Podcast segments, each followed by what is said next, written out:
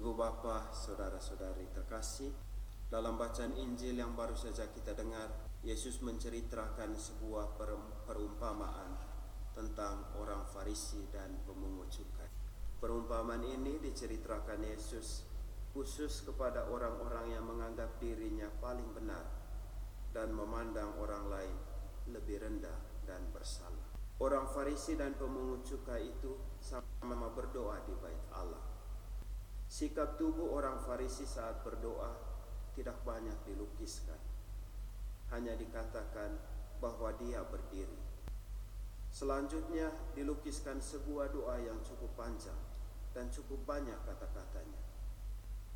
Lebih parah lagi, doa orang Farisi itu dilukiskan lebih cenderung berfokus pada dan menonjolkan kebaikan diri sendiri. Dan bahkan dalam doanya, Orang Farisi itu membandingkan dirinya dengan orang lain. Ia membandingkan dirinya bukan saja dengan orang-orang yang tidak berdoa, tetapi juga dengan orang lain yang sama-sama berdoa dengannya dalam satu ruang. Di pihak lain, doa sang pemungut cukai lebih banyak dilukiskan dengan sikap tubuhnya. Ia berdiri jauh-jauh, tidak berani memandang ke langit dan memukul-mukul. Doanya juga sangat pendek, hanya terdiri dari tujuh kata. Ya Tuhan, kasihanilah aku orang berdosa ini. Dari dua cara berdoa ini, Yesus membenarkan cara doa sang pemungut cukai. Alasannya sederhana. Pemungut cukai memiliki sikap pasrah kepada Allah. Ia hanya mengharapkan belas kasih Allah dan tidak memiliki apa-apa yang patut dibanggakan di hadapan. Bukan orang baik, bukan orang saleh. Ia hanya pendosa yang layak dihukum. Dan inilah sikap yang sesungguhnya harus ditunjukkan di hadapan Allah. Mungkin di hadapan manusia, orang bisa membanggakan dan mengandalkan banyak hal, seperti kekayaan, pendidikan, pekerjaan, kecantikan, ketekunan, dan lain sebagainya agar dapat dihormati dan mendapat posisi terhormat. Tetapi di hadapan Tuhan semuanya tidak berarti.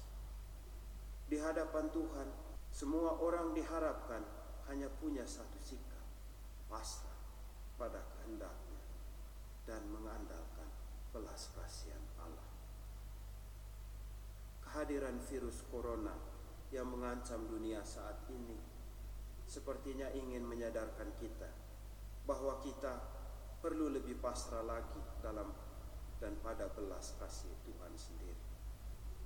Di hadapan virus ini, tidak ada lagi perbedaan antara kaya dan miskin, antara negara maju dan negara berkembang, antara orang pintar dan bodoh, orang yang berpendidikan tinggi dan tidak bersekolah, antara yang cantik dan jelek. Semuanya sama rata semuanya mengalami kecemasan dan ketakutan, berpeluang terinfeksi dan berpeluang juga untuk menjadi perantara penularan kepada orang lain. Tidak ada lagi yang bisa dibanggakan dan diandalkan. Yang ada hanyalah kesadaran bahwa kita harus bersatu. Kita harus bekerja sama melawan wabah ini. Lebih dari itu, sebagai orang beriman, kita perlu berpasrah dan berharap pada pertolongan Tuhan karena hanya Tuhanlah yang sanggup menciptakan keteraturan dari ketidakteraturan dan yang bisa memberikan harapan di tengah keputusasaan.